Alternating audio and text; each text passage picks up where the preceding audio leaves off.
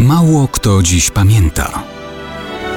Datownik historyczny prezentuje Maciej Korkuć.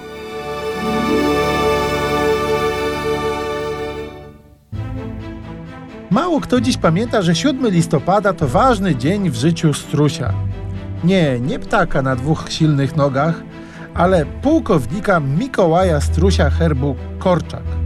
Urodził się on w 1577 roku. Żył równe 50 lat, z tego kilka spędził w niewoli moskiewskiej i tureckiej. W historii zapisał się jako komendant polskiej załogi na Kremlu, ale zanim tam się znalazł, walczył w niezliczonych bitwach i potyczkach. Bił się w Mołdawii pod dowództwem hetmana koronnego Jana Zamojskiego. U boku hetmana Stanisława Żółkiewskiego tłumił bunt kozaków na Lewajki. Walczył przeciw gospodarowi Michałowi Walecznemu, siekł Szwedów w czasie wojen w Inflantach. Tłukł Tatarów Hana Kantemira o przydomku Krwawy Miecz. Pod komendą Żółkiewskiego dzielnie walczył w sławetnej bitwie pod Kłuszynem, gdzie Polacy roznieśli w drobny mak kilkakrotnie silniejsze siły Szwedów i Moskali rzucał przed oblicze króla Zygmunta zdobyczne chorągwie moskiewskie. Wiosną 1612 roku objął dowodzenie załogą polską na Kremlu.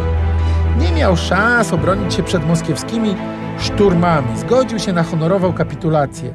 To był właśnie 7 listopada 1612 roku. Moskale warunków kapitulacji nie dotrzymali. Wielu żołnierzy wymordowali, a Strusia uwięzili. Został uwolniony dopiero po siedmiu latach i znowu stanął do walki u boku hetmana Żółkiewskiego, tym razem w fatalnej bitwie pod Cecorą. Tam trafił do tureckiej niewoli, z której został wydobyty w roku 1621. Kiedy umierał we własnym łożu, wspominał bitwy, znoje i przygody.